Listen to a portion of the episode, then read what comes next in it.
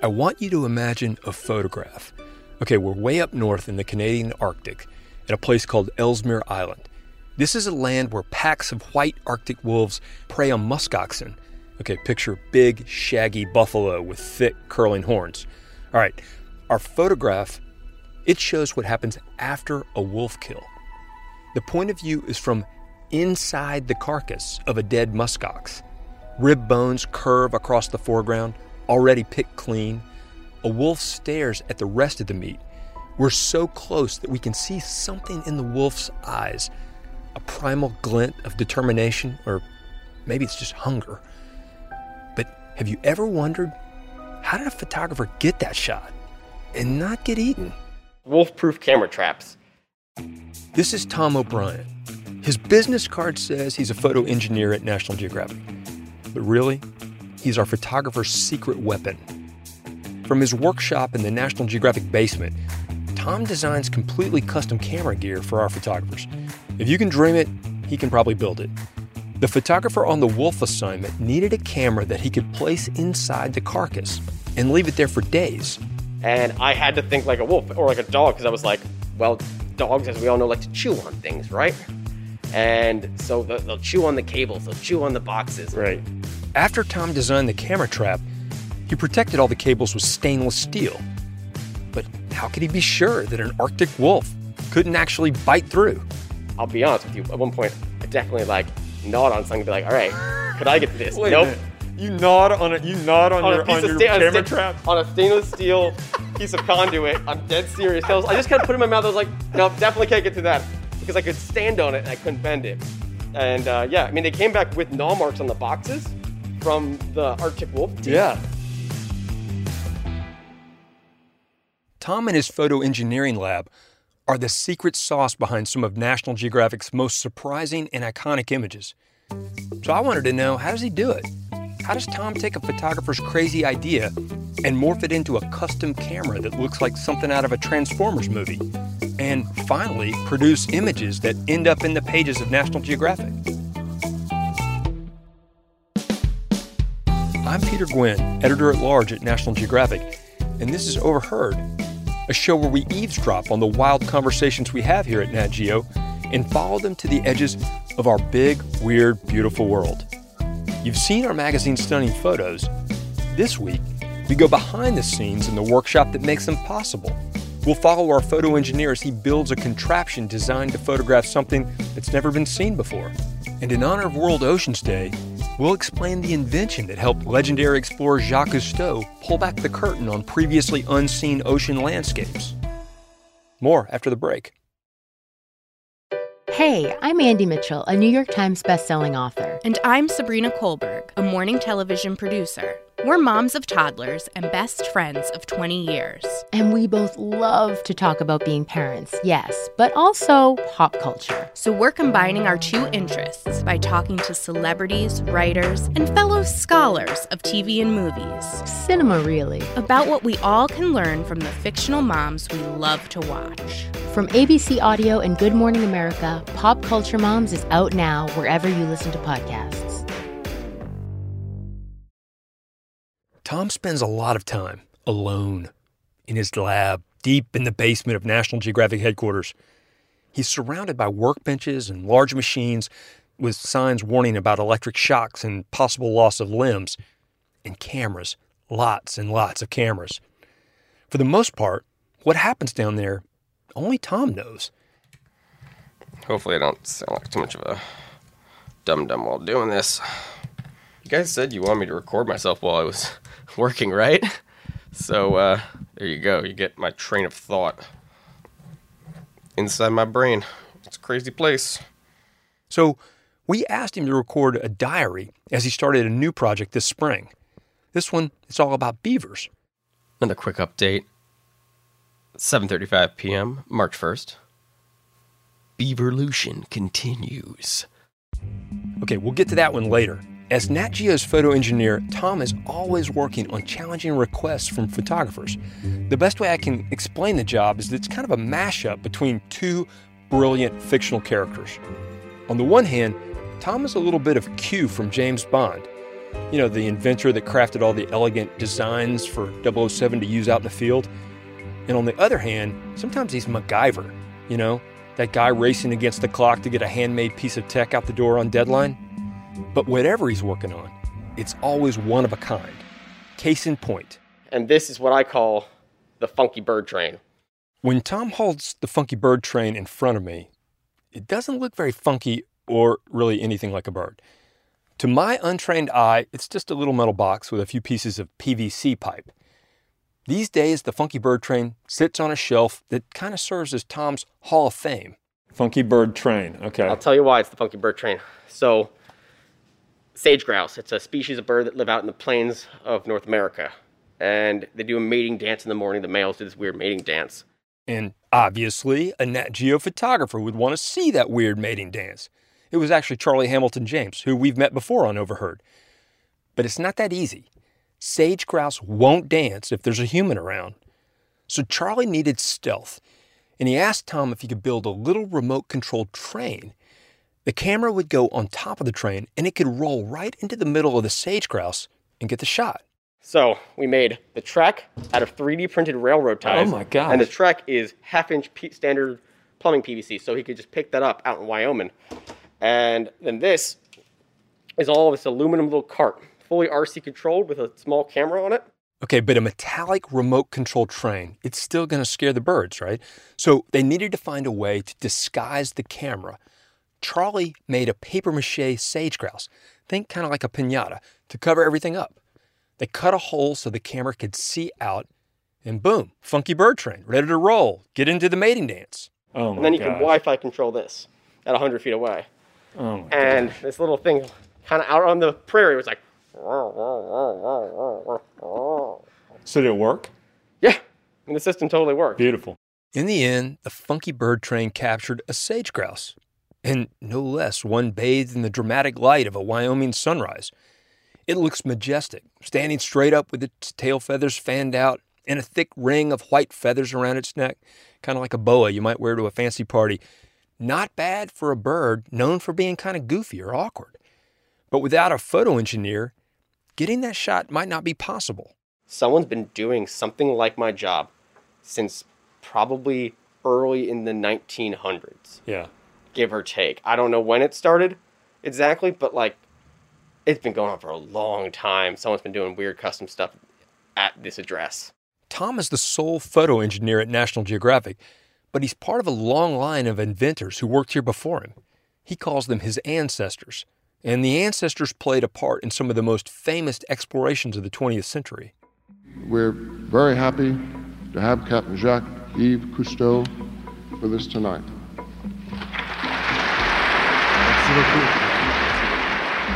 Jacques Cousteau.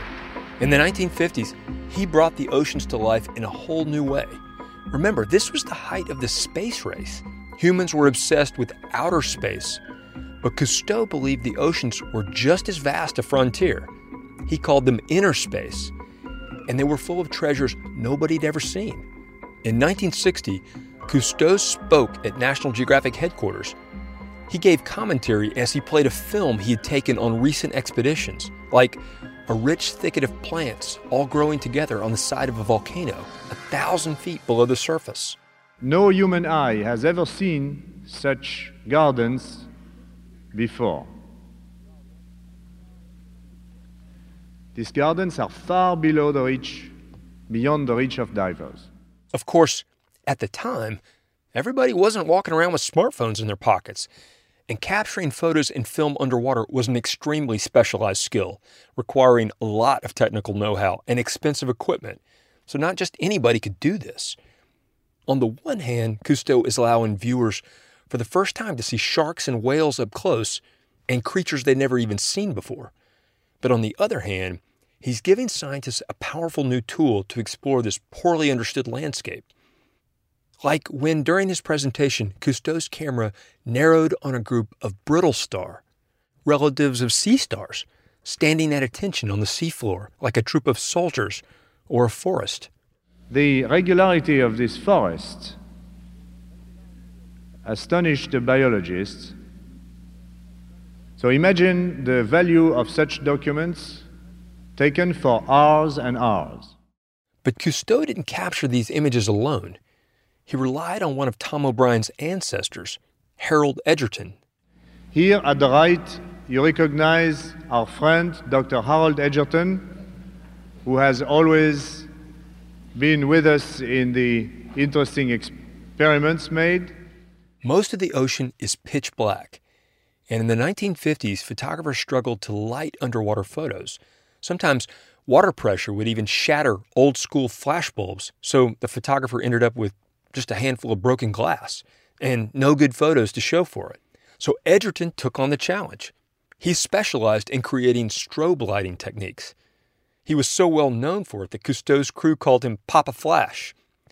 With funding from National Geographic, Edgerton invented a new type of lighting system and new cameras to capture high quality underwater images. He and Cousteau would attach the cameras and lights to a sled called a troika and then tow it through the water. Dr. Edgerton asks for one of his gadgets to be bolted on the troika. This time it's going to be a very special electronic flash, especially designed for a movie camera. With the new cameras, Cousteau's dreams came to life. He made us see the ocean the way he saw it as a fragile, spectacular world. And more importantly, he made us care. Scientists credit Cousteau with jolting the public into action. For generations of scientists, conservationists, but also millions of regular people, including me and my brothers, gawking at the television in our living room, Cousteau helped us see the hidden world inside the ocean and realize that we had to protect it. None of that could have happened without an engineer tinkering and discovering a better way to capture those images. And now, more than 60 years later, that's the legacy Tom O'Brien carries on. Besides diving with Jacques Cousteau, National Geographic photo engineers have worked on all sorts of projects, some more far fetched than others. They actually designed gear to help search for the Loch Ness Monster, which they did not find. They've also attached a camera to the tail of a jumbo jet, used super high speed cameras to study the biomechanics of a cheetah, taken aerial photos of Machu Picchu from a blimp, and photographed a bullet in flight. So you get the idea. I went to visit Tom in his subterranean lair. He loves to give tours. Now, this is the, probably one of the best parts of the entire tour. One second, Tom shows me a weird, skinny camera. He's not sure, but he thinks it may have been used to photograph the inside of an Egyptian tomb. And then he tells me about a camera he made for Free Solo, the Oscar winning documentary. The filmmaker, Jimmy Chin, captured climber Alex Honnold scaling El Capitan with no ropes. One day out of the blue, Jimmy called Tom. And he explained there's this hard part where Alex didn't want cameras, or he, where Alex didn't want people being near Yeah, him, right. and said, and I told me like when they were going to try to do the climbs, and so I built them three cameras, um, three remote camera systems. So in the film, when Alex clears one of the trickiest sections called the boulder problem, that's Tom. and you get absolute terrible vertigo with that shot. Oh my gosh. No, thank you. Yeah, yeah Um, right. I'm decent with heights, but not like that. Yeah. Okay, so blimps, tombs, funky bird train. In Tom's workshop, if you can imagine an image, he can come up with a contraption to capture it. This spring, we got wind that Tom was actually starting a new project. It's called, you guessed it, Beaverlution. It's uh, 7:26 p.m. Still at the office. It's March 1st. Of course, it's 2021. The beaver Beaverlution idea came from one of Tom's repeat customers, Ronan Donovan. He's the photographer who captured the Arctic wolves we heard about at the beginning. And he wants to do a specific image in a way that hasn't been done before. Ronan wants to photograph the way beavers store food under the ice in winter. As far as National Geographic staff can tell, Ronan would be the first person to ever capture that image. So, how's he going to do it? Ronan plans to camp out at a frozen beaver pond. He'll chainsaw a hole in the ice and stick a camera down the hole into the water. And it's a tricky thing to do remote cameras underwater because, well, for starters, it's underwater and cameras don't like water. So here's what Tom has to do. First, he has to protect the camera in the cold, icy water. He also has to create some kind of frame that sits on the ice with the camera hanging down into the water. And then he has to fine tune specialized cables for power, lighting, and for Ronan to control the camera. Oh, and by the way, he has less than a month to slap together the beaver cam before the winter ice melts. And I've done some of this before, but it's uh it's a nice challenge for once to uh, get a, a weird one. This is gonna be fun. Okay, so here we go. After Tom sketches out a plan, he orders as much of the gear off the shelf as he can find on the internet. And about a week after our first update, Tom gets a package. So we're just gonna open a box. What are we doing? We're gonna open up a brand new underwater housing that arrived today.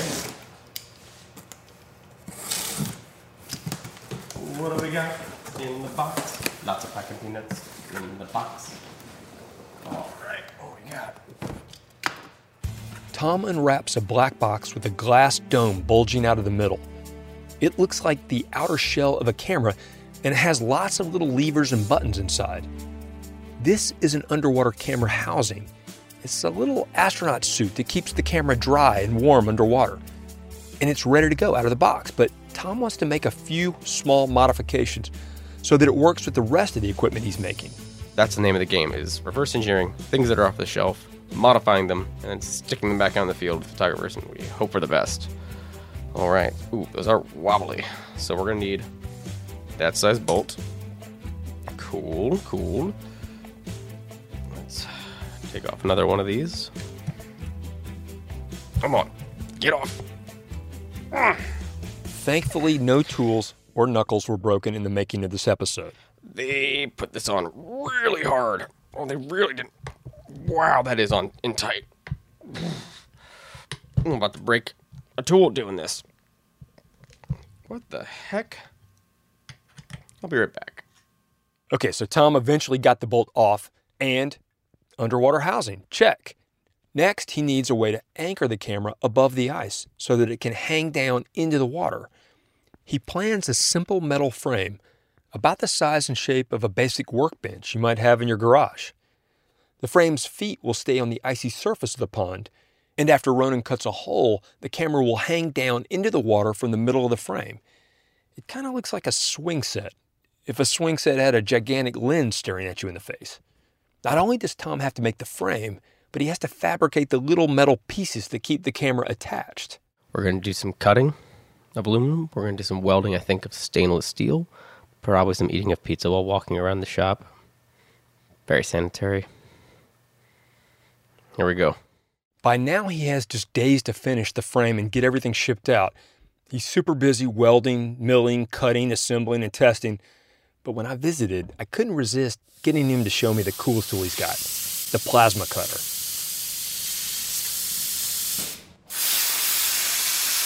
Plasma is the fourth type of matter. I mean, Uh, like form of matter. You know, you've got solids, liquids, gases, and then you have plasma. We're not going to go to nutshell. It's like a lightsaber. It's like the closest thing on Earth to a lightsaber, and it's fantastic.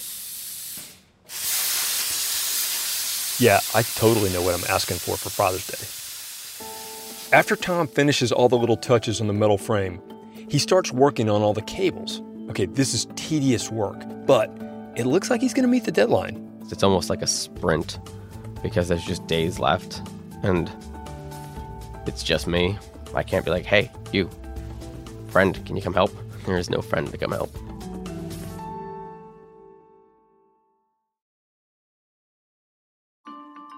As Tom raced to get the beaver cam finished, I started to wonder about the end result, the photographs.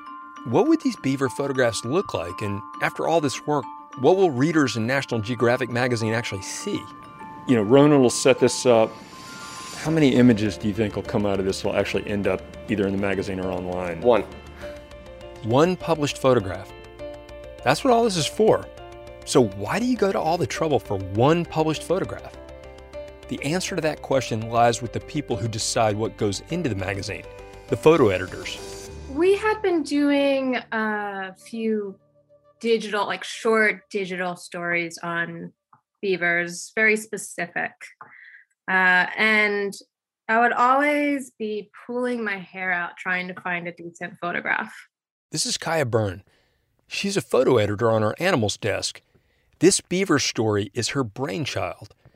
The Nat Geo photo archive is gargantuan, something like 11.5 million photos. And for an in depth story, photo editors like Kaya regularly look through tens of thousands of frames, looking for the one image that stands out from the rest. Kaya says she can count on one hand the number of good beaver photos, photos that seem intimate or give you a glimmer of the animal's personality. Every other beaver photograph out there really is not good. It's it's typically taken from above the water. So you have horrible reflection. So I was just getting frustrated. She thought, if there aren't any good beaver photos, we're National Geographic. We should go make some. So she planned a whole story, including the shot Tom's beaver cam is designed for seeing beavers underneath winter ice. I mean, they are probably second to us when it comes to knowing how to engineer in their environment. So being able to actually show that, right? Underwater, middle of winter, food a food stock that they've, you know, put together throughout the summer and fall for themselves. So Kaya wants her story to show how beavers interact with the natural world and how they interact with us. It all starts with seeing an extraordinary side of nature. Jacques Cousteau showed us that seeing is the first step to pushing people to protect it. If Cousteau could make us care about what's hidden beneath the oceans, why not beavers? I think that, you know, if you can create some feeling within a person of maybe not empathy, but connection and similarity in a way, you can then get them to care about that animal.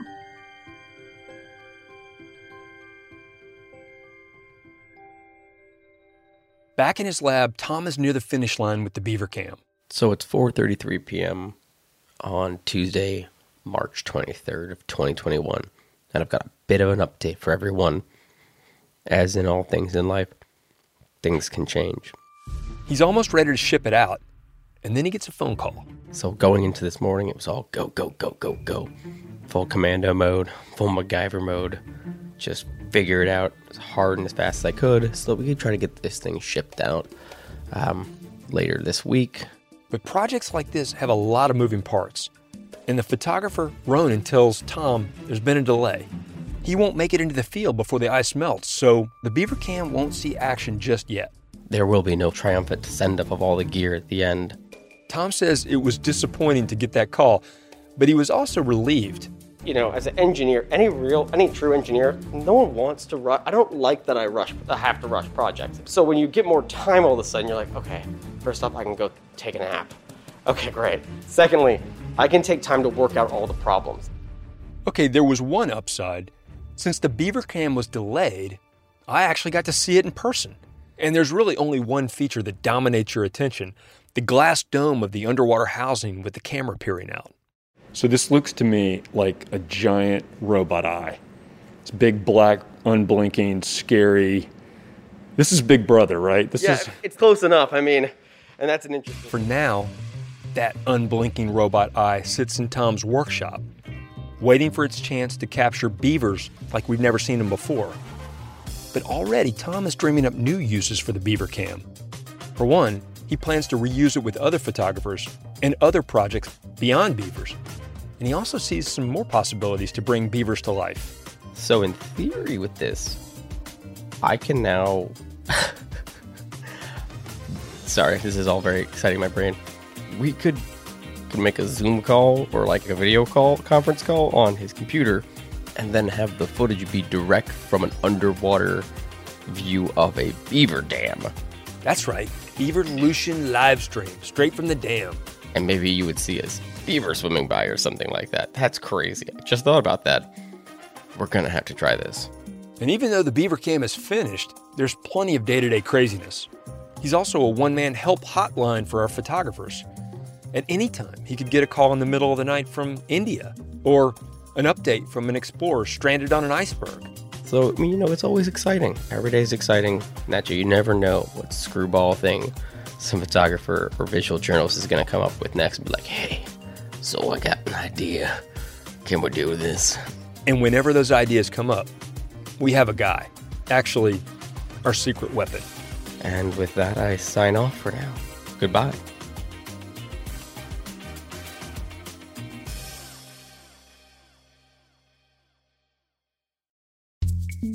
All right, so if all this talk about photography has you fired up, check out the show notes.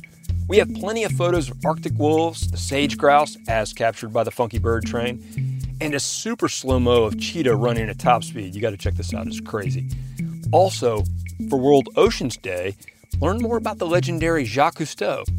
He pioneered scuba diving, brought the ocean to our living rooms, and sparked people to protect the world around us. And even though the beaver cam photos haven't published yet, we have a really cool story about beavers and how they change the world around us. It's a previous episode of Overheard called March of the Beavers. Some of you may have already heard it. Go listen again, it's awesome. Check it out in your feed or in the show notes. They're right there in your podcast app. And while you're there, be sure to rate and review us in Apple Podcasts. It really helps other listeners find us.